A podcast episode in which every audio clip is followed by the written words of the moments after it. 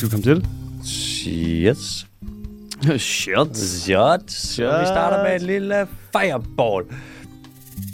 Og i dag så starter vi med at snakke om øh, det dyr, som ingen fest uden det her dyr. Lad os sige det sådan.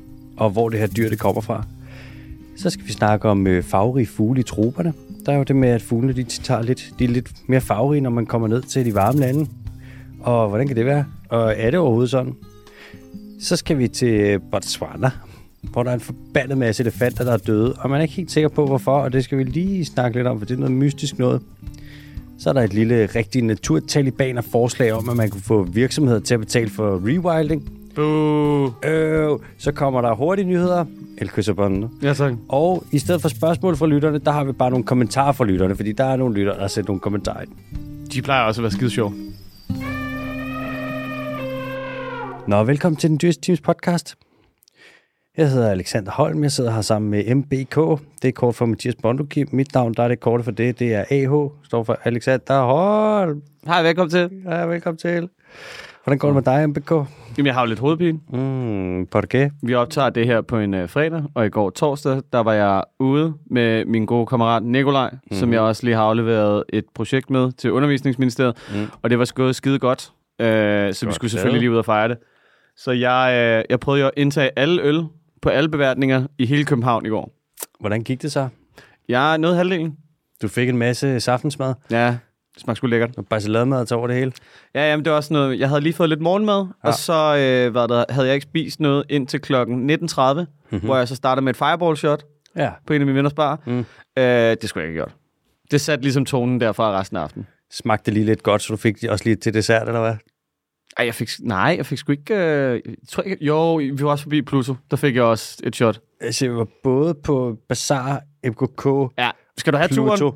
Skal du have turen? Kom med. Du får hele turen nu. Så kom. Cool. Starter på MKK. Der får jeg et fireball shot og en øl. Så tager vi på, øh, hvad er der, Bazaar, spiser mad, sidder og hænger ud. Mm-hmm. Øhm, får en masse, øh, en masse god alkohol. Mm. Primært to flasker vin okay. og øh, to bajer. Ja, Det er jo også en chat, kan man sige. så er man startet. Over på Pluto. Vinke til Vik. Øh, Victoria kommer ned. Der er en bajer. Der er et shot. Jeg tror, jeg glemmer at betale for det. Shout out, Victoria. Øh, du skriver bare, hvis jeg har glemt at betale. Mm-hmm. Så er vi på øh, Keston Thomas, som er en bar i Inderby, som en af mine kammerater arbejder på. Så er...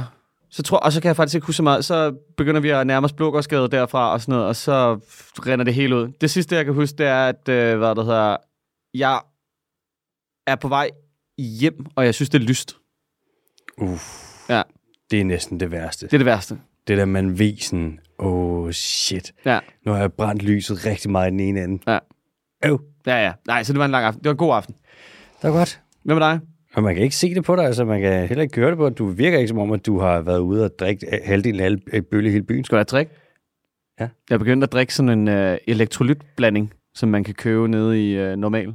Køber du den? Så kører jeg sådan en elektrolytblanding. Ja. Sindssygt. Kører den lige ind i, ind i river i seng. Og det virker?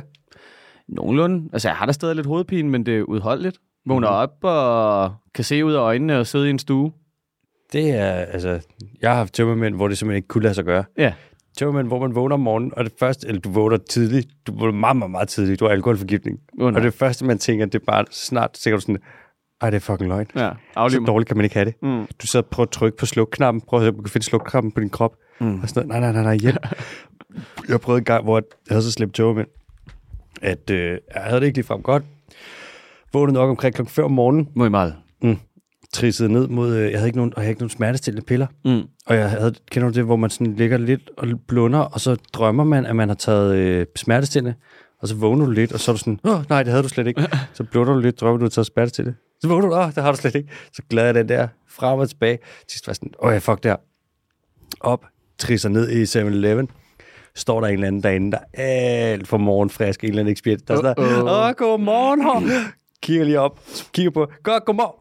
Oh, Uh, det var ikke en god morgen. Hej, jeg vil gerne have ibuprofen, øh, 200 mg, bare den største pakke, jeg må få. Så vil jeg gerne have paracetamol, største pakke, jeg må få. Så vil jeg gerne have Treo, mange tak, hjælp.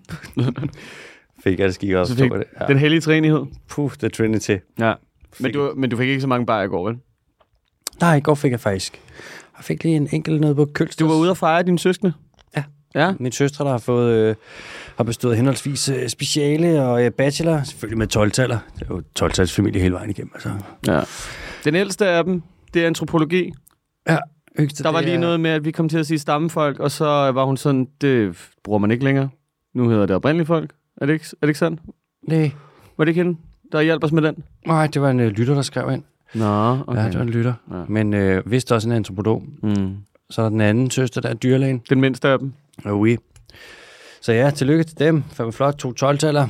Pff, men det fik jeg også selv. Altså, Ja, ja. Special, Mm. bachelor, jeg ved slet ikke, om man kan få mindre end 12. Nej. Mm. Hvad det hedder... Øh, tak til alle jer, der har skrevet op ind partier. Det er pisse ja, det af er fucking nice. Vi lover at bruge pengene øh, en lille smule fornuftigt. Noget af det kommer jo selvfølgelig til at gå til, til beskyttelse af natur. Og noget af det kommer også til at gå til en, øh, hvad der hedder, duum med falafel. Ja. Så er det sagt. Og hvis, det. ja, hvis der er flere, der kunne have lyst til at skrive sig op på 10, så er det 10.dk, og så kan man lige øh, Command F eller Control F, skrive den dyriske team, og jeg smider en femmer afsted. Tusind tak. Eller en 10. Eller en 10. Det er. Eller en 20. Skal vi til det? 1 milliard. Mm, en milliard euros. Alright, nå lad os se.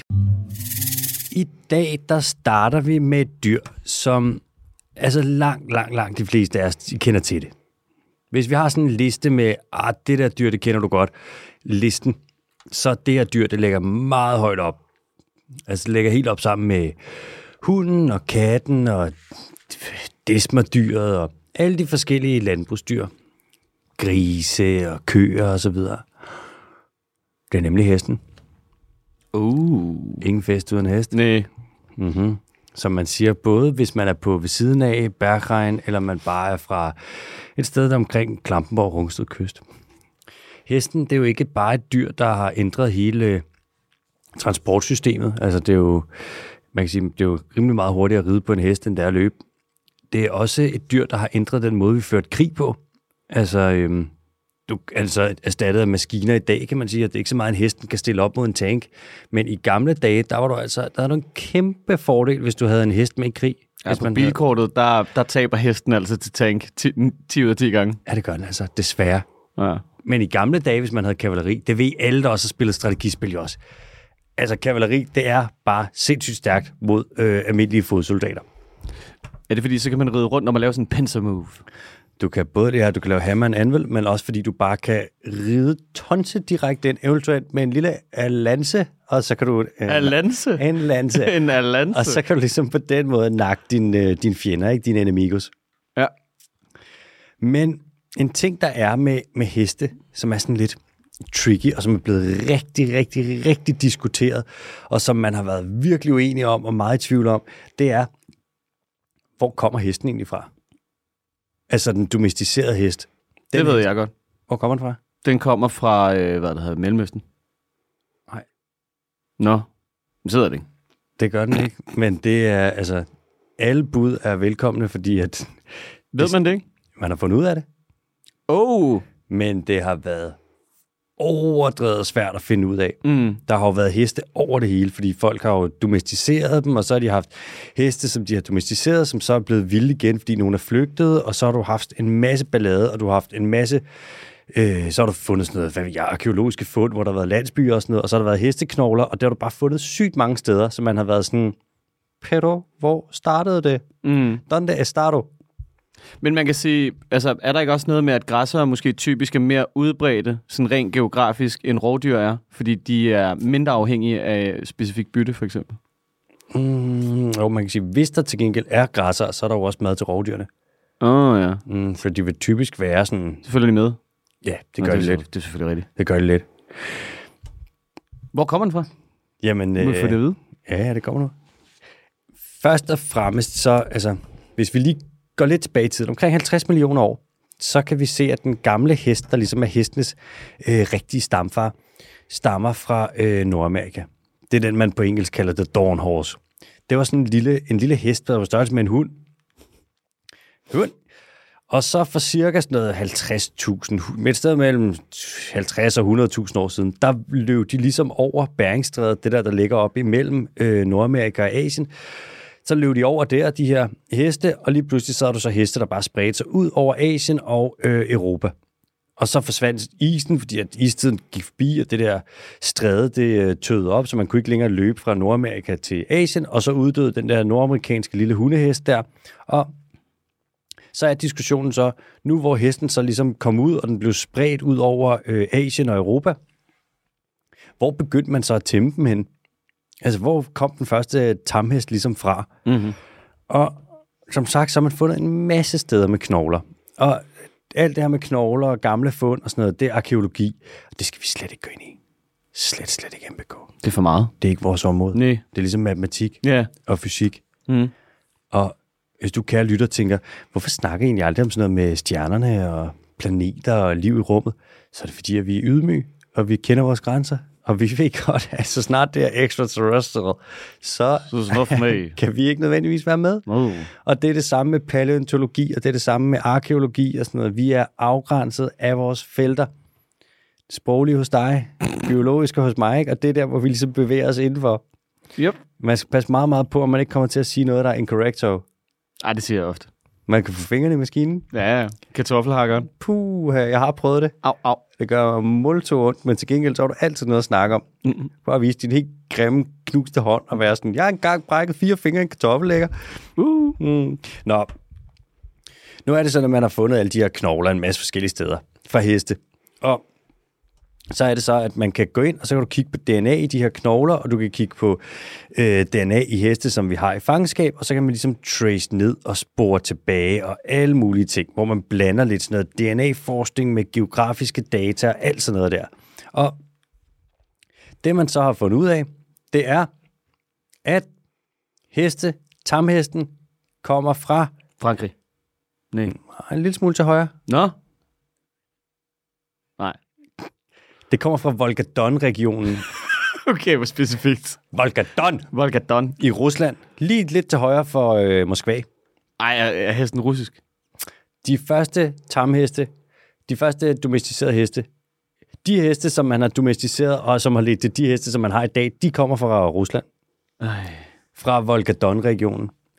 Der er i øvrigt også øh, Presvalski-hestene, eller Sevalski-hestene, eller hvordan fanden man siger det, dem deroppe i Mongoliet der, mm-hmm. som man har tænkt sådan noget, ah, det er også en slags øh, vilde heste, som, øh, ja, som bare er kommet ind og aldrig har været tæmmet, men der er faktisk også nogle beviser, der peger på, at øh, de her Presvalski-heste, det er nogen, der har været tæmmet en gang for sådan noget mange, mange, mange, flere tusind år siden, og så er de smuttet afsted, og så er de ligesom kommet ud og er blevet øh, vilde igen.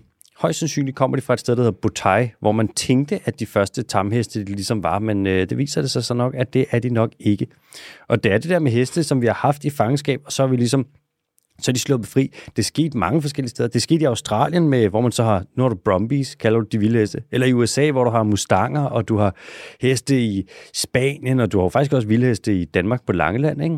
Det er så lidt mere kontrolleret forhold, de sat ud under. Der er ikke så meget Mm. mystik, men det er altså det, man har fundet ud af, at øhm, ja, hesten, tamhesten, Må jeg lige sige noget? kom. Dele af Rusland kan man vel godt betragte lidt som Mellemøsten. Ja, det kan du godt. Tjetjenien. Altså sådan... Det ligger jo imellem Østen og Europa. Ja, det, ja, jeg kan godt følge dig. Hvis man kommer langt nok ned. Altså. Du tænker, du tager sådan noget midt, hvis du går midt på Rusland, og så du går så langt ned, du kan. Ja, ja, lige præcis. Bare dykker helt ned i bunden. Det er jo jeg er 100% med dig på den her. Okay. Ja. Det er Mellemøsten. Øhm, det er ligesom, jeg Har, du, sige, havde, har I heste på gården egentlig? Ja. Hvor mange? To. To heste. Hvad hedder de? Biver og Dodger. Åh, oh, de lyder søde. Vi havde sådan nogle... Biver. Uh, vi havde sådan nogle uh, Shetlandsponyer. De er jo godt nok nogle hissige sataner. Og de aggressive. De retter bare rundt og sparker hinanden i ansigtet. der var jeg bare ja. Det er seriøst nogle fjollede små dyr der. ja, man må godt nok sige. Søde, men også fjollede. Ja. Og man har det som om, man kan samle dem op. Wow. De er jo bare, de er jo bare ikke særlig Små store dyr. Men man kan godt kan ride på dem, hvis man ikke er så stor. Ja. Faktisk, ikke? Hvis vi så kigger på øhm, de her heste, som kommer fra, eller hvis vi kigger på, ja, nogle af de vilde heste, som ligesom er derude, og så de tamheste, som vi har, ikke? eller vi kigger på DNA fra forskellige heste fra forskellige steder for helvede, så kan vi se, at øhm, de heste, som ligesom er blevet tæmmet fra Volga-Don-regionen, og dem, vi har i fangenskab, de har øh, modifikationer i et særligt gen, som vi mennesker også har. Og hvis vi mennesker har skader i det her gen, så er der stor chance for, at vi har rygproblemer. Men hvis de her heste, som vi så har tæmmet, de har det modsatte, det her gen, det bare er muteret på en, hvad siger man, fordelagtig måde, så er det faktisk nok ført til, at de her heste, som man har tæmmet, de har stærkere rygge end øh, de andre heste. Nå. Og det kan være, det er derfor, at man har prøvet måske at tæmme heste mange forskellige steder, men det ikke har fungeret så godt. Måske de sådan er lidt uddøde på en eller anden måde, ikke? Men lige fra Volga-Don-regionen, der sad de simpelthen bare, der var ryggenerne bare fucking spidse. Så man kunne ride på dem. Mm. Sindssygt. Og det er jo et af de sidste dyr, som vi ligesom har, at de sådan, hvis vi kigger på de store, de dyr, vi ligesom for alvor har domesticeret, ikke? Svin, køer, hunde, kyllinger osv. Hesten er et af de sidste dyr, vi har domesticeret. Det er meget sent, at domesticering fandt sted, og der kan jo være flere grunde til det. For det første kan det være, at det var lidt svært i første omgang at til mm. og domesticere. Vi har jo også domesticeret dem på en særlig måde, for man kan sige, en ting er, hvis du tager en ulv, og du tager den ind, og er sådan, nu fodrer vi dig lidt, så klapper vi dig, og så skal du bare gø, når der kommer nogen. Med hestene, der er det sådan noget, nu tager vi dig, og så sætter vi os på dig, og når vi har sat os på dig, så høvler vi afsted, og så skal du ride, og så skal du, du skal have os i krig. Ja, eller binder ting fast til dig. Ja, og du skal trække ting, og vi skal sidde på dig, og det er en meget sådan, øh, hvad siger man, en særlig forbindelse, vi også har haft til hesten, ja. ikke? Også det med sådan, nu ved jeg ikke, har du prøvet at ride? Ja. Kan du huske det med, at når man sidder på sådan en hest, så er det lidt som om, du har en forbindelse til den? Nej. Nå, sådan er det altså. Ja, ikke, ikke når jeg rider. Så hesten, den vil slet ikke have nogen forbindelse. Den vil bare gerne have, at jeg ikke sidder på den. Okay, ja. Ja. Jeg er rigtig god til at blive kastet af. Og, og prøve at blive kastet af en hest? Nej, jeg prøver at falde af. Det gælder. Ja. Altså, jeg har gået til ridning, og jeg synes, at jeg kunne mærke, at mig og hesten, det var sådan en islænder, der hed Brosi. You had a mind-body connection. Ja, vi havde rimelig meget en forbindelse. Ah, okay. Så er det, og sådan, det var smukt, og det er jo meget særligt at have det her med et dyr, ikke? Det er jo derfor, at domesticering er også forholdsvis unik. Det må også være relativt ressourcetungt, altså, at skulle, øh, at skulle brødføde en hest i forhold til en lille wuff. Det må man sige, ja. Altså, Det må man fanden sige. vide, hvad du laver. Er du gal, mand? Så sent der fundet sted, men øh, det gjorde det. Og øh, ja, hvis vi kigger på hestenes DNA, så er det som sagt fra Volga-Don-regionen. Volgadon. Er vi Volgadon med den historie? Nå, nu går vi så fra, fra Volga-Don, så går vi ned lidt til troperne. Vi går primært til den øh, sydlige halvkugle, og så stiller vi spørgsmålet. Øh, hvorfor har fuglene i troperne så spændende farver, mens de mest bare er grå og brune og hvide og sorte og grå, får den lige igen, herhjemme? Den måde, de ser ud på, ikke? Mm. Med farver og sådan noget. Er det, er det fenotypiske træk? Er det dem? Ja. Okay, sindssygt. Fenotypiske, det er dem, som ligesom kommer til udtryk, som vi kan se, ikke? Okay, Og ja. de øh, genotypiske, det er så de genetiske. De, det er jo lidt svært at se generne. Altså, nu er det sådan, at både øh, Alexander von Humboldt og Darwin og Alfred Wallace, alle de her gutter, der ligesom har fundet ud af øh, sådan noget som evolutionsteorier og den slags, de har alle sammen stillet det her spørgsmål med, hvorfor er det, at tingene bliver så farvestrålende, så snart man kommer til troberne. Altså ikke bare fugle, men også mere generelt. Hun fandt, der kommer så forbandet meget farve på? Øhm, og for det første, når man skal undersøge det her, så er det åbenbart ret svært at øh, kvantificere farverighed. Altså, hvornår er noget farverigt? Hvordan vil du ligesom gøre det op? Det bliver hurtigt meget, meget, meget subjektivt. Så bliver det noget, man kigger ud og sådan noget. Den der fugl, den er mere farverig end den der fugl, fordi et eller andet. Og så er det sådan, jamen, er grøn mere, er det mere øh, farverigt end lilla, for eksempel? det er meget sådan, det bliver hurtigt, ja, subjektivt, og så snart det er subjektivt, så kan det være svært at kvantificere og lave sådan noget naturvidenskabelige undersøgelser på det på den her måde. Mm-hmm. Men nu er der et øh, hold af forskere, som har givet den en ordentlig en på nørderen, og så har de altså kvantificeret det her rent matematisk. De har taget billeder, som er taget af almindelige kameraer med almindelig lys, og så har de taget billeder med ultraviolet lys, hvilket fugle i øvrigt også kan se. Og så har de bare taget en masse data, hvor de har, altså jeg forstår ikke 100% hvad de har gjort, men et eller andet med farverne, og kigge på et eller andet med alle mulige ting, og så har de fundet en eller anden metode til øh, at give en, en score for, hvor farverig man er. Og konklusionen er, at fuglene i de tropiske egne er mere farvestrålende end andre steder. Omkring 30 procent. Nå. Ja. Hvordan kvantificerer man det? Jamen, det ved jeg fandme ikke, mand. Men øh, det... De siger de bare, at de er 30% mere farverige. approximately. Men er det fordi, er det bredden af farver? Hmm, Du ved, altså, Danmark, der er det, det, det, kan, det kan være meget gråt. det ved jeg sgu Det var ikke. meget øh, sort. Det ved jeg sgu ikke lige, hvordan man, øh, hvordan, de, hvordan man gør det. Det er fandme mærkeligt. Det er science, baby. Altså, øh, så er, nu er spørgsmålet så også, hvordan kan det være, at de er mere farvestrålende i troberne? Og der er altså nogle bud. Et af dem er, at i troberne, der er mere energi til rådighed, og fordi at der altid er, der er mad året rundt, og bla bla bla, alt det her. Og den her energi, den kan man så bruge til at øh, lave, at lave farver. Altså, der er simpelthen mere mad og så videre.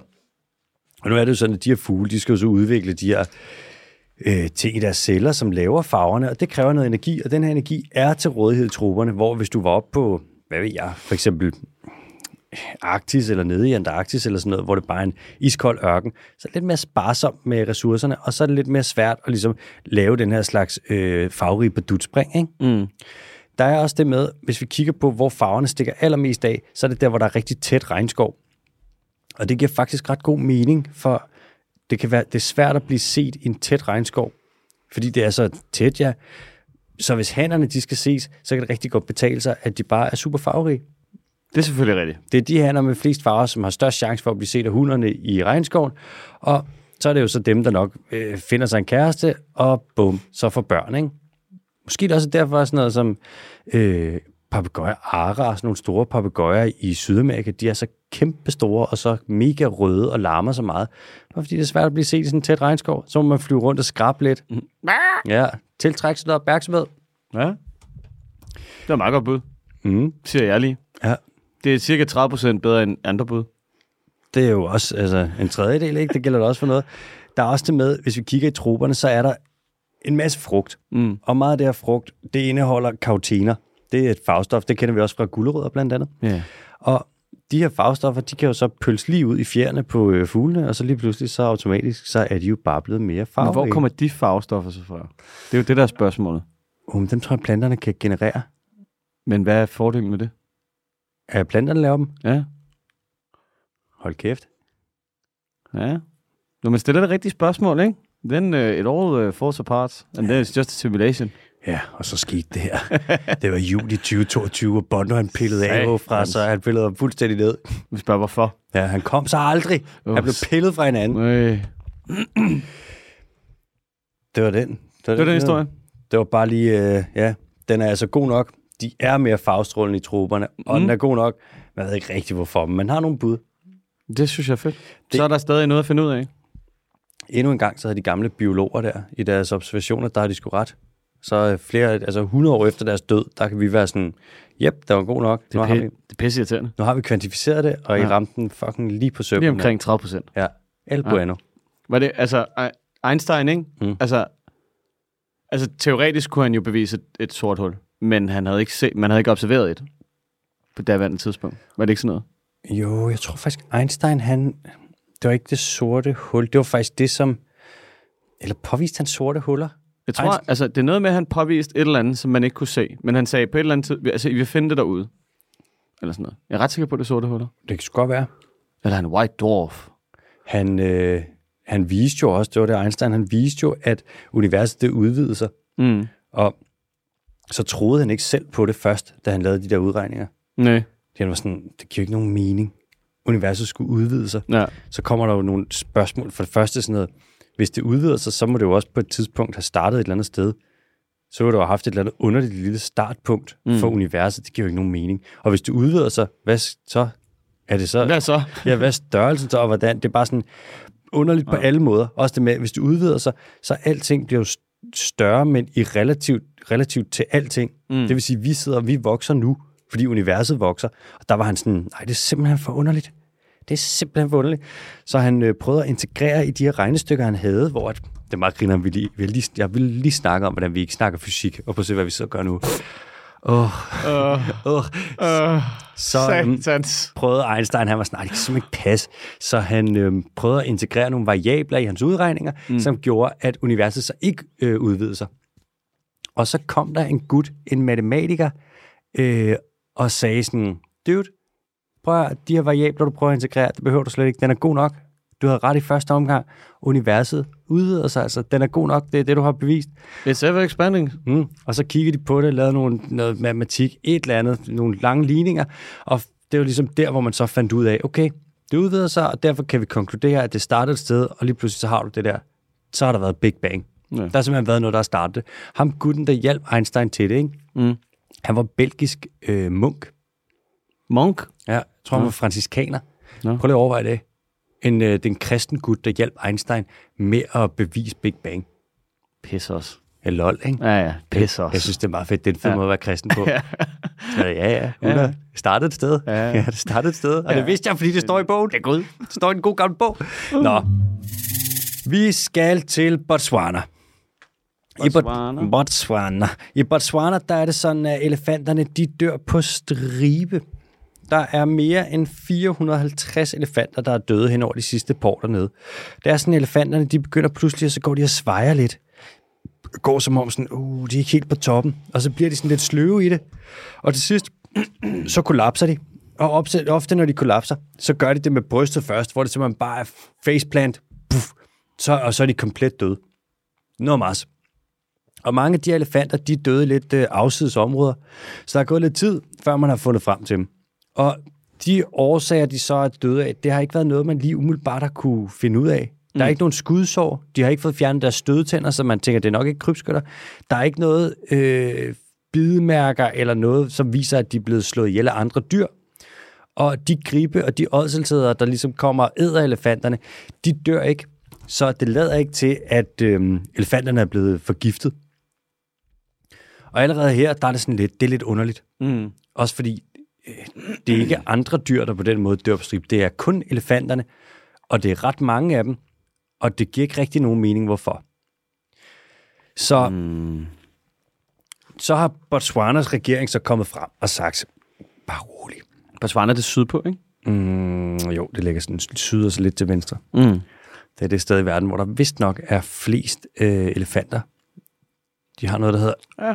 ja, det ligger lige over Sydafrika. ja, de har noget, der hedder Okavango-deltaget, Ja. som er et rigtig, rigtig fint sted. Super høj biodiversitet. Mm. Øh, og deromkring, der er elefantpopulationen er gigantisk. Vist nok det mest øh, elefanttalrige land i verden, det er Botswana. Okay. Der nu er der jo et olieselskab, som er nede ved Okavango-deltaget Det og er er, fucking utroligt. er gået i gang med at lave en ordentlig omgang øh, Selvfølgelig er det at det. grave olie. Ja, det er lidt noget, Øh. en helt anden sag, skal vi nok få dækket på et Ja, tidspunkt. ja. Øh, og det er som om, at de faktisk ser ud til lidt at slippe afsted med det, men det, kommer, det skal vi nok få dækket. Det sgu da en helt ny ting. Ja, Men de bare får lov til at gøre det. og det er som om, de har bestikker sig lidt til. Der sker nogle lidt underlige ting, men Ah, ah, øh, det okay. er sikkert legit, og der er ikke noget galt der. Nej. Nej, hvis man faktisk, hvis du googler Botswana, så øh, det første billede, der kommer op, det er bare elefanter, der står og hygger sig ved en vandbred. Er det rigtigt? Ja. Og hvis man så opdaterer, hvis du trykker opdaterer nok gange, så lægger de bare så meget døde. Ingen kyst. No shoreline. Nå, nu er det sådan, at de andre, de her vandhuller, som de her elefanter, der er døde, de har drukket af, de andre dyr, der drikker af dem, de er ikke døde, med undtagelse af en enkelt hest. så hvad det hedder, øh, da elefanterne begyndte at dø, der var øh, Botswanas regering ikke så hurtig til at komme ud og begynde at, at undersøge dem. Der gik nogle måneder, og så har de taget nogle rigtig dårlige prøver. De organisationer og individer, som er kommet ud og været sådan, hey, skal vi ikke hjælpe? Der har Botswanas regering sagt nej til nærmest alle sammen. Nå. Og øhm, så er der altså bare nogle ting med det her, hvor Botswanas regering, de siger så, at det er elefanterne, de er døde af øh, forgiftning fra cyanobakterier i noget vand.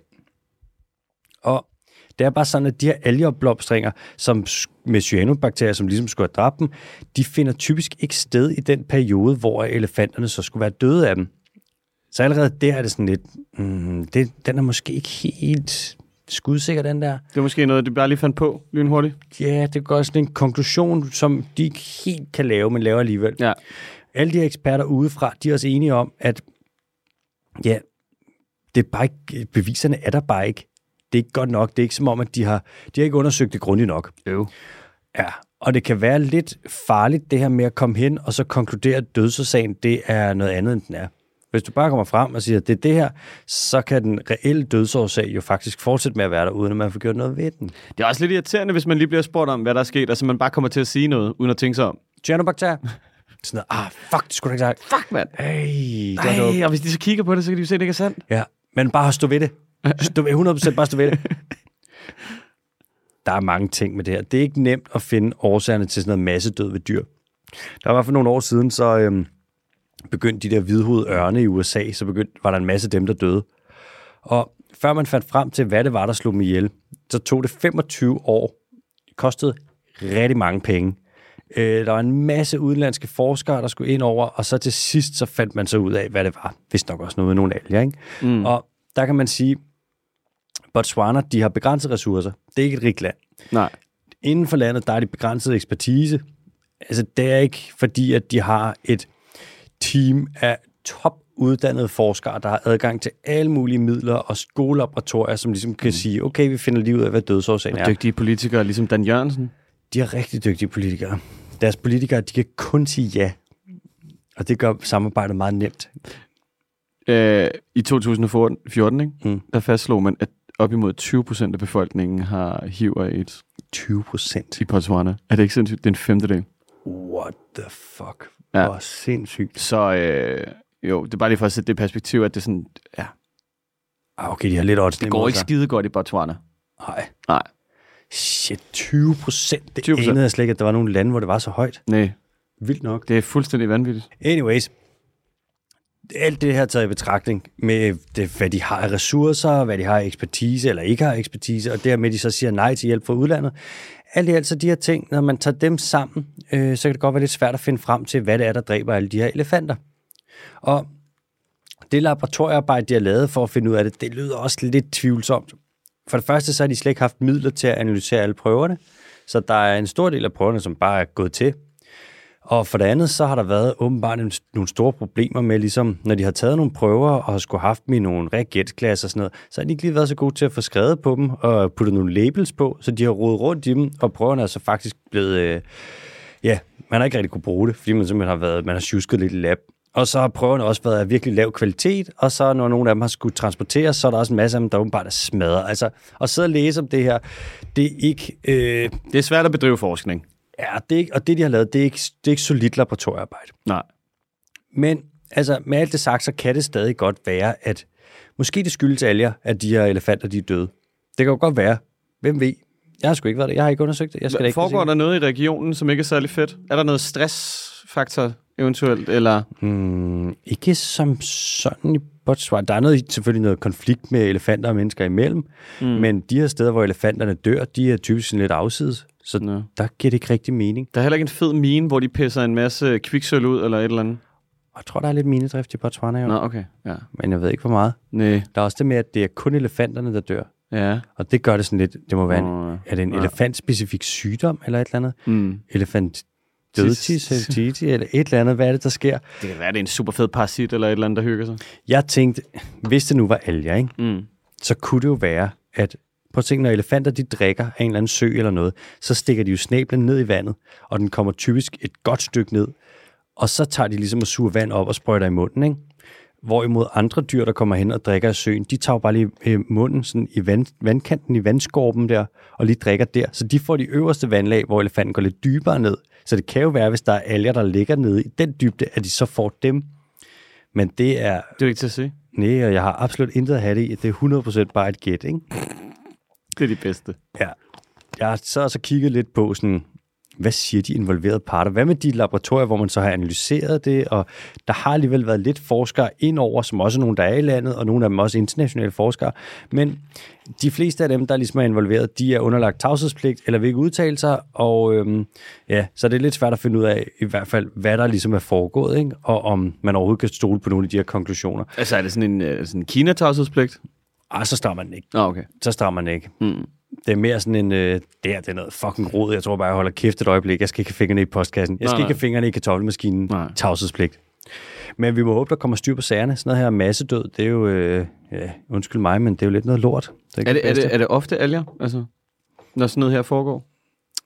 kan være, altså, jeg ved ikke, ikke, til lands ikke så tit, Nej. men til havs, der ser du nogle Nej, gange... ofte er det jo patron, patroner, ikke? Altså. Og så nummer to, det er så alger. Ja, Ja. ret stor chance for sådan, stor, stor chance for at blive skudt, hvis du er et elefant. Ja, der er masser død. Okay, skyder vi den? Ja. Mm. Det er derfor så. Vi kan se det i havet til gengæld, når der kommer alger og blomstringer. Ja. Dræber bare fucking meget. Ja, ja. Du ved, og så er der en eller anden idiot, der hopper i havnen ude ved Nyhavn, og så skal han da bare ligge og have diarré i 48 timer inde på Rigshospitalet. Ja, og han, Pumpet fuld med, det ved jeg ikke, drop og... og man er sådan, hvorfor så du ikke, der var et rødt flag? Ja. Jeg er sådan, I don't give to shit, jeg skal Ja, eller- en morgens svømmertur. Eller helt fucking lille vand. Der er jo det med, når der kommer alger og blomstrikker i havet, så enten der er nogle af algerne, der er giftige, mm. og så dør dyrene selvfølgelig, fiskene, fordi de får dem på gælderne, og det ene og det andet. Ikke? Men nogle gange så kommer der algeopblomstringer, og så bagefter, når algerne dør, så falder de ned på havbunden, og så er der nogle bakterier der, som ligesom æder algerne, omsætter dem, og de her bakterier bruger sygt meget oxygen, og så vil der ligesom ikke være oxygen, altså ilt i resten af havet, og så lige pludselig, så, kommer der, så er der jo så ildsvind, og så ser du, at så begynder en masse fisk og sådan noget at dø. Og så nogle fisk og nogle krabstyr, de gør det, at de så bare vil svømme op i de højere vandlag, væk fra de her bakterier, som bruger al ilten. Og så kommer de helt op i toppen af havet, men der er jo bølger, og så lige pludselig, hvis det er krabs for eksempel, så bliver de bare skyllet rundt. Det er det, man ser nede i, i Sydafrika for tiden. Så har du krabs, der bare skyller op. Hvad fanden var det her den anden dag, der skyllede der 600 ton krabs op på stranden. Crabs. Crabs. Så, og så kommer folk ud og samler dem ind, men de har samtidig har de lige strammet fiskekvoterne for krabs i Sydafrika. Fordi de har fanget for mange, så Åh, folk er sådan noget, fuck, vi må ikke fange krabs. Så skyller krabsene op på stranden 600 ton, og så kommer folk ud og samler dem. Og så kommer politiet ud og sådan, I må ikke samle dem ind, men så ligger krabsene på stranden og dør, så det er bare sådan kaos. Altså, det kan være noget rigtig lort med alle opblomster. Ej, for helvede. Mm. Nå, det vidste slet ikke, at det kunne have sådan en øh, omfattende konsekvens. Åh, oh, er du sindssyg, mand. Nå. Nå, apropos omfattende konsekvenser, øh, så skal vi til at snakke om øh, et, noget om, nogle omfattende ting, øh, som omfatter helt noget globalt, nemlig vores klode, og det er naturbeskyttelse på global plan. Åh, oh, oh. Wow, det er en dårlig segue. Altså, hvis vi kigger på global plan, så er der jo nogle øh, naturområder, som er lidt pressede, og de vil godt bruge en hånd. De vil godt bruge lidt beskyttelse, og de vil godt bruge lidt fredning. Øh, men det her, det koster altså mange penge. Det koster rigtig mange penge. Faktisk siger FN og WWF og en anden øh, kæmpe, kæmpe stor NGO, som hedder The Nature Conservancy, de siger, at det vil koste minimum 400 milliarder kroner om året, hvis vi skal lave bare nogenlunde øh, naturbeskyttelse på global plan. Og hvem er det, der skal betale for det her?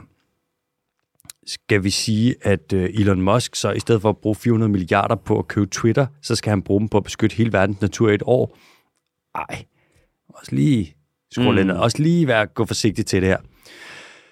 Det er dog bare sådan, at der er nogle former for øh, naturbeskyttelse, som giver afkast, som der kommer nogle penge ud af, og som samtidig gavner folk øh, generelt.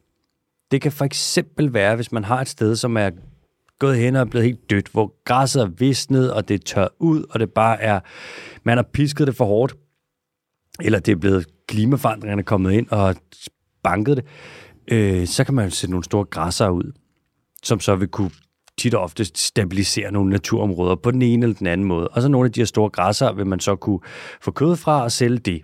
Det er en ting, man for eksempel kan gøre. Eller man kan lave wildlife safari, eller man kan lave glamping. Man kan lave alle de her ting, og på en eller anden måde, så kan man tjene penge på nogle rekreative og forskellige aktiviteter i naturområder.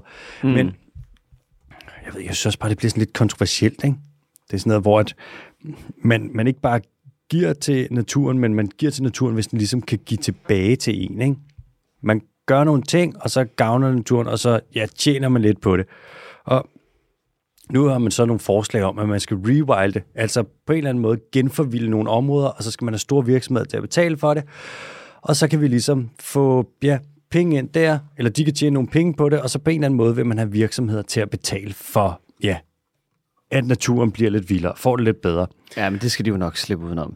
Ah, dude, og jeg, ja, ja, jeg må også sige, jeg, jeg hader det lidt. Det der med, at naturen skal betale for sig selv, ikke? Men det er også, fordi den indgår i lige pludselig et sådan bytte-bytte købmandssystem, ja. som vi lidt har opfundet. Ja, Altså, så vi bare taget den som gissel. ja, så tager vi nogle ressourcer fra naturen, og så giver vi det til nogle andre mennesker, og så gider vi ikke betale altså for det. Præcis. Altså virksomheder gider i hvert fald ikke. Det er utroligt. Altså, men vi kan ikke rigtig klare os uden naturen. Eller vi kan, vi kan klare os uden en stor del af den, ikke? men det bliver lort. Øh, men alligevel, der er vi sådan, Jeg synes, det kunne være super fedt, hvis at virksomhederne rent faktisk tog det der øh, CSR øh, alvorligt, som de gerne vil skrive på deres hjemmeside. Ikke? Uh, Corporate Social Responsibility, at give tilbage til naturen og oprindelige folk, og altså, du ved, bekæmpe fattigdom og hungersnød, og jeg ved fandme ikke hvad. Altså, det er jo bare en fucking svag hver gang. det kunne være... Der sker ikke en skid. Det kunne være sindssygt, hvis de gjorde. Ja, det gør de ikke. Tænk hvis at... Øh, Det er fordi, vi har noget aktieholder og så shareholders. ja. Tænk hvis de, øh, de penge, som de brugte på greenwashing-kampagner og den slags, ikke? Mm. Tænk hvis de rent faktisk brugte dem på sådan noget grøn omstilling og på at passe på naturen. Hold op med det der. Jeg ved det godt, Ja, det er bare en... Jeg ved, jeg ved godt, at jeg selv startede den, men stop. Nogle gange kan jeg godt lige bare være lidt rowdy Ja, med nogle ja. tanker, bare lige slynge noget ud. Åh, oh, for helvede. Hvad gør man så? Skal det være glamping for helvede? Ja, det kommer det nok til at være. Jeg kan ikke lade være med at blive sådan lidt øh, oprindelig naturfolksagtig og være sådan, er det ikke meget smart, hvis vi ligesom passer på den planet, som vi også skal leve på de næste mange, mange, mange, mange tusind år. Mm. Men igen, det kan være bare lidt øh, grøn og naiv. Hvad med, er, er, er det ikke også Rewild? Er det ikke også det der Leonardo DiCaprio-show? Jo. Så, Jo. Som han står i spidsen for. Med alle andre i Hollywood, åbenbart. Jeg lover dig, de får høvlet nogle penge ind, og de er kommet med ind over alt. Det er virkelig, virkelig sejt. Ja. Faktisk værre, at man måske skulle se, om de skulle til Danmark, om man lige skulle facilitere det, lave en dansk afdeling. Mm. En god idé, jeg tror lige, jeg skriver til Leo. Hey boss, tak for sidst. Leonardo DiCaprio. Jeg kender faktisk en, Det kommer der, øh, Bobs. Jeg kender en, der kender en, der engang var til sådan noget, på en eller anden natklub, hvor mm. Leonardo DiCaprio han var der. Og så sad han og snakkede med ham, Nå, og hvis noget, selvfølgelig VIP-area. Øhm, og så sad de og snakker, og op ad trappen, op til det her VIP-område, og bare hele vejen ned igennem, der står der bare en rand af kvinder, som gerne vil op og snakke med Leonardo DiCaprio. Og øh, så sidder ham der, han er, kammeraten, også kendt, han er kendt for at være glad for kvinden. og han er også kendt for at være rigtig, rigtig kendt. og så ham, øh, min kammerats kammerat der, han, han sidder der og er sådan noget, kigger bare på den der rand af smukke kvinder, og er sådan, isn't it quite nice? Isn't it, uh, I mean, shit, look at all that. Leonardo DiCaprio, han var sådan, well, to be honest, it's actually a little bit annoying. bare konstant, bare have sådan en stribe af kvinder. Jeg tror, det er... Ja, Åh, oh, privilegeret. det, må Privilegeret man, det må man fandme sige, mand. Ja. Nå, okay, så du, jeg tror faktisk, jeg har en tættere 6 degrees of separation. Jeg har en veninde, jeg, øh, som jeg ikke er venner med længere, men som boede i Hillerød. Hun har jo datet ham. Annie Narkdal, Ja, hun datede Leonardo DiCaprio. ja det er da ret sikker på i en periode. God damn. Okay, du er lidt led tættere på end mig så. Ja. Altså, vi må se, om vi kan få virksomheder til at betale, for det. selvfølgelig kan vi det. Nogle af dem vil jo gerne smide noget penge efter. Det er også fedt at have på sådan et, øh, et virksomheds-CV, at man lige har gjort noget godt og rewildet noget natur, og så specielt hvis man også kan tjene penge på det som virksomhed, så er det jo bare, mm, ja tak, det vil vi gerne have det der. Nu skal vi til at snelle os. ja, jeg skulle lige til at sige, det må da være nyhederne. Nu skal vi til de hurtige. Hvordan går det i de hurtige? Øhm, Er det gode nyheder? Ja, det synes jeg. Både og. Der var... Øhm, forleden så var der en gut, der fik noget, øh, sådan noget støv op fra Marianergraven. Eller bare sådan noget, noget mudder, hvad de havde gravet noget op dernede fra. Ikke? Marianergraven er det dybeste sted på hele jorden. Så det er Sediment. mere end 10 km dybt. Og så kiggede han efter det, man kalder cosmic dust. Altså noget støv, der ligesom er kommet ind fra øh, rummet. Ikke? Og det vil typisk være magnetisk. Så det man gør, det er, at man tager sådan en lille, en lille metalpind, og så sidder du helt forsigtigt og roder rundt og ser, om der er noget af det der støv, der sætter sig på den. Og frem for, at der så kom noget støv og satte sig på den, så var der sgu en lille, øh, en lille alge, som kom hen og satte sig på den, som faktisk var øh, magnetisk. Nå. Og så viser det sig, at nogle af de her alger på bunden af Ma- af Marianegraven, de laver simpelthen nogle, øh, hvad fanden er det overhovedet, mineraler eller et eller andet, så de faktisk bliver øh, magnetiske. Sindssygt nok. Og ikke spøjst og gør Det er sig selv mærkeligt. magnetisk. En hurtig lille en. Er der nogle fordele ved det? Mm, det ved jeg faktisk ikke, hvorfor de gør det. Det må der være, ellers det jo, kræver sikkert vildt meget energi at gøre sig selv magnetisk, så jeg tror ikke bare, de gør det for sjov. Nej, altså. Alle de gange, jeg har stået og knuppet mig med, med ballonger, bare for... Jeg har prøvet så hårdt. Jeg har vel været magnetisk, siden jeg var helt lille. Det har altid været et ønske af min. Det er kun statisk elektricitet. Mm. Uh. Øh, og så hvis vi lige hopper en gang til Bronx Zoo over i øh, United States of America, så er der en elefant, som hedder Happy, som man har prøvet at give øh, human rights. Altså man har simpelthen skulle se, om man kunne få den ud af den her zoologiske have over i sådan et øh, elefant sanctuary, ved at give den nogle rettigheder, der gør, at den ikke må holde i fangenskab på den her måde. Men øh, nu har retten i USA, retten endda ret højt oppe, de har konkluderet og meldt ud, at den her elefant er ikke et menneske. Så Nå. elefanten Happy er ikke et menneske. Hvem har set den komme? Ja, det var lidt, det var lidt drilsk. Jeg har er, sgu ikke er man ikke også begyndt at prøve at indføre nogle rettigheder for aber? Det kan da godt være. I Det USA, synes jeg, jeg eller læste et eller andet om. Det kan da Ja. sagtens være. Nej, Der er jo sådan noget, hvis det, ja, det kan også være, det er noget, jeg hiver ud af røven. Der er sådan en ting med, at lovmæssigt, så i mange lande, så er øh, dyr det ting. Mm. Så gør du det ligesom op på den måde, og på den måde, skal, så skal man i retten, så skal du gøre alle mulige ting for at give dem en eller anden form for rettigheder. Og det er sådan, enten så er du en ting, eller så er du et menneske. Og så mangler der ligesom den sidste kategori, der er sådan et levende væsen, som kan føle smerte, som du skal behandle ordentligt. Ja. Apropos. Ja. Ja, Mickey Gas, ikke? Jo, lige præcis. Jeg så også lige tænke på ham. Ja. God gamle Miki. Kan være, vi skal have ham ind igen på et tidspunkt. Mm. Bare for at give et kram. Ja. Hej Miki, den kæmpe, kæmpe mand. Ja. Er du gal, mand? Bare 2 meter og 5, skaldet og tatoveringer over det hele, mm. og så bare vildt sød og veganer. Nå, i Skotland, der har de et rovdyr, et stort rovdyr tilbage. Altså, mm. de har udryddet ulven, de har udryddet bjørnen, de har udryddet lossen, men de har stadig den europæiske vildkat. Sådan en kat, der er en lille bitte smule større end en stuekat. Den har de oppe i sådan nogle pletter af skov oppe i øh, det nordlige Skotland, og nu gør de altså en indsats for at redde den. Laver et lille avlsprojekt, der vil gerne fra 2023 sætte cirka 20 vildkatte ud om året og ligesom spæde til bestanden, så den kan vokse. Hvor er det dog åndssvagt, når man kan slå det ihjel. Det er nemmere at slå det ihjel, det er billigere at slå det ihjel, og Mm. hvis du slår det ihjel, skal du ikke tænke på, om det tager husdyr. It's the Danish way. Det virker bare. Bare Det, fucking pløk det. det er ikke for sjovt, at man har gjort det så meget. Nej. Sådan det. Det er bare min livret, der er bare så ting ihjel. Ja, bare skyd. Og med det, der giver jeg ordet videre til dig, MBK, og så er det quiz-tid. Lad mig lige gøre mig klar her. Ja. Ja. Er du klar? Ja, fucking kom med det. Okay, fedt. Som altid, en lille ledetråd til at starte med, som måske kan give det væk, hvis du øh, ved noget meget specifikt om dyret. Så kommer der fem ledetråde efterfølgende. Er du klar? Bring it. I 1999, der krydsede jeg Øresund, hvorefter jeg tabte en duel til døden med et tog. Det er en el. Ja. Yes. Ja, fuck mand. Jeg vidste, den var for let. Yes. Men det var fordi, der var ikke andre sjove ting med ellen. Jo, så er det sådan noget med, så kan den dykke ned til 5-6 meter for at spise noget græs, og Kan det? ja, den er ret god svømmer. En dy- kæmpe dykker.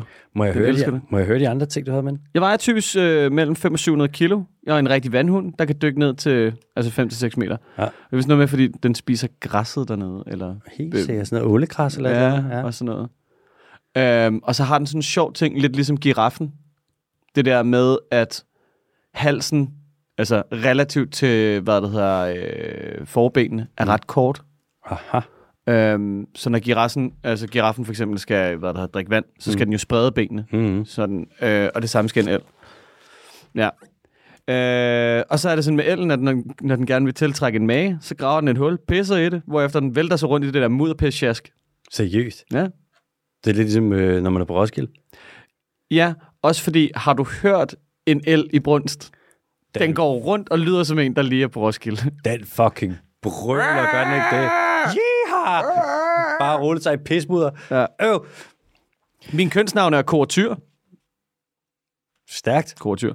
Øh, min primære trusler er jagt, fødevaremangel, isbjørne og volvoer. Isbjørne og Volvo. Nej, bjørne, undskyld. Ikke isbjørne. Nej, bjørne og volvoer. Lol. Der er vist noget med, at man har set, at øh, elge begynder at bevæge sig tættere og tættere på byerne, fordi der er færre bjørne og rovdyr, der kan slå dem ihjel. Er det rigtigt? Ja. Nå, det, Så det kan de bedre lide. så. Ja, det er fedt de- lige at flytte ind. så kommer de bare, bliver de sådan lidt urbane for at komme i sikkerhed. Ja. Smart dyr. Øh, den er stærkt forbundet med Canada, og har nok øh, dyrerigets øh, hvad er der, største gevir. Ikke længste, eller tungeste, men største. Altså, de kan sagt med få et stort gevir. Ja.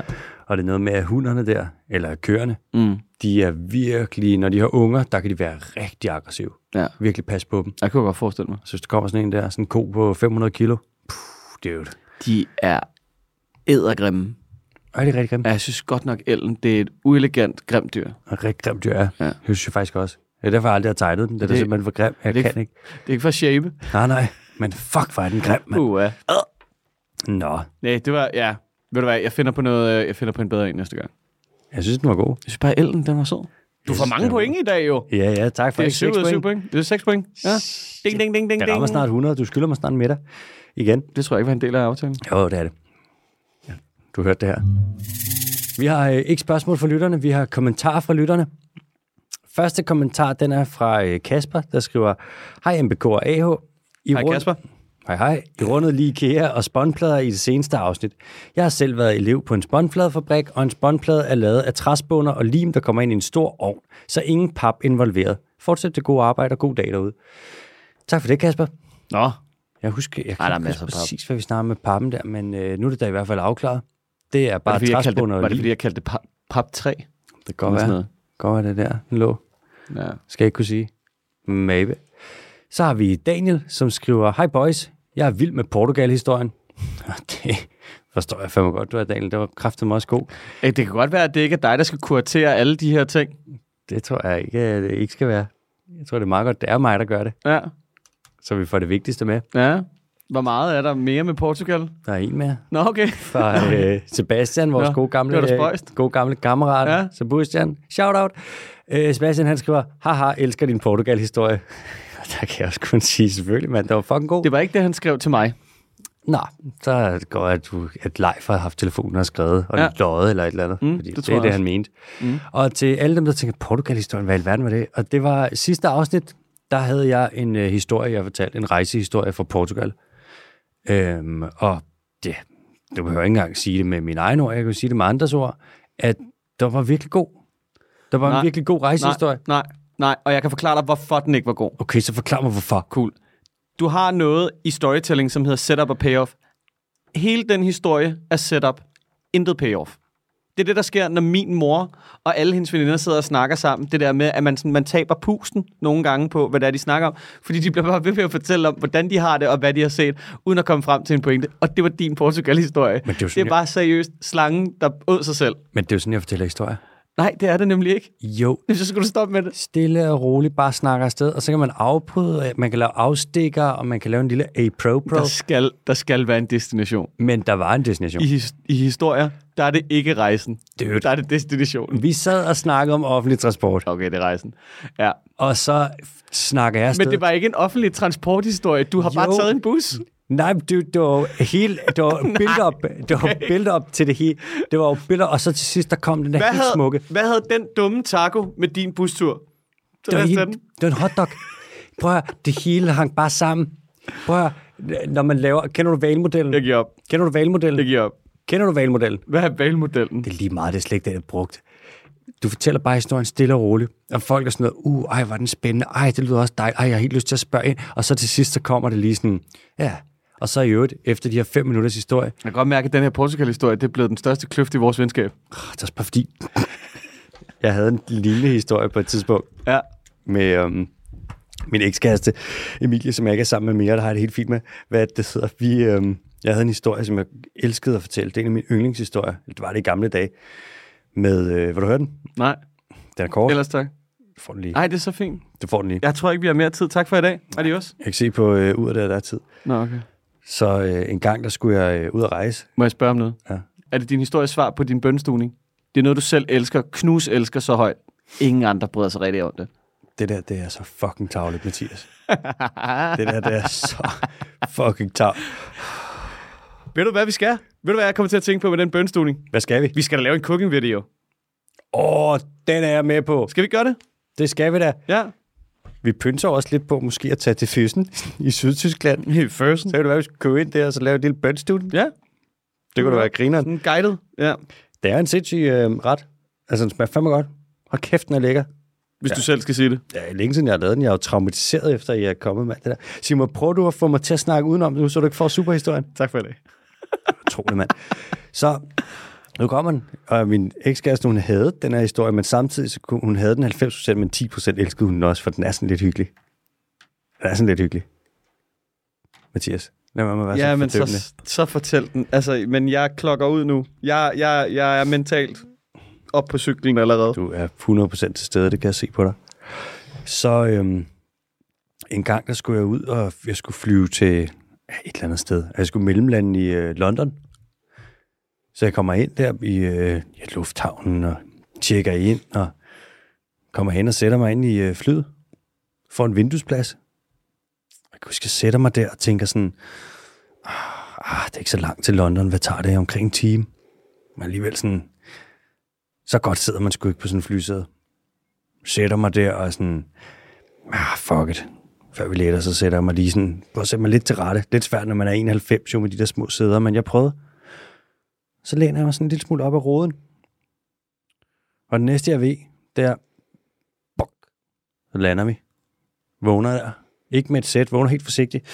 Ah, mm, og når lige at tænke sådan, hold da, er vi her heller? Nej, det er løgn. Vi landede. sovet bare ud i en, fået den perfekte lur. En time. Alle lurer over 45 minutter, det er jo et gamble. Der kan du vågne og være helt groggy. Her, der vågnede jeg præcis der, hvor jeg var i den perfekte søvn for at vågne og bare være sådan, ah, så er jeg tilbage. Vågnede der lige det vi landede. Gik af flyet og var sådan, den der lur, Fuck, mand, den sad lige skabet. Hold kæft, det var den bedste flyvetur, jeg har haft. Den bedste flyvetur, jeg har haft. I hørte det alle sammen. Jeg forsøgte at stoppe ham. Jeg beklager. I kan skrive jer op ind på 10.dk, den dyriske time. Hold kæft, du er umulig, mand. Du er simpelthen umulig. Jamen, så er der ikke mere herfra, hvis I gider have min historie.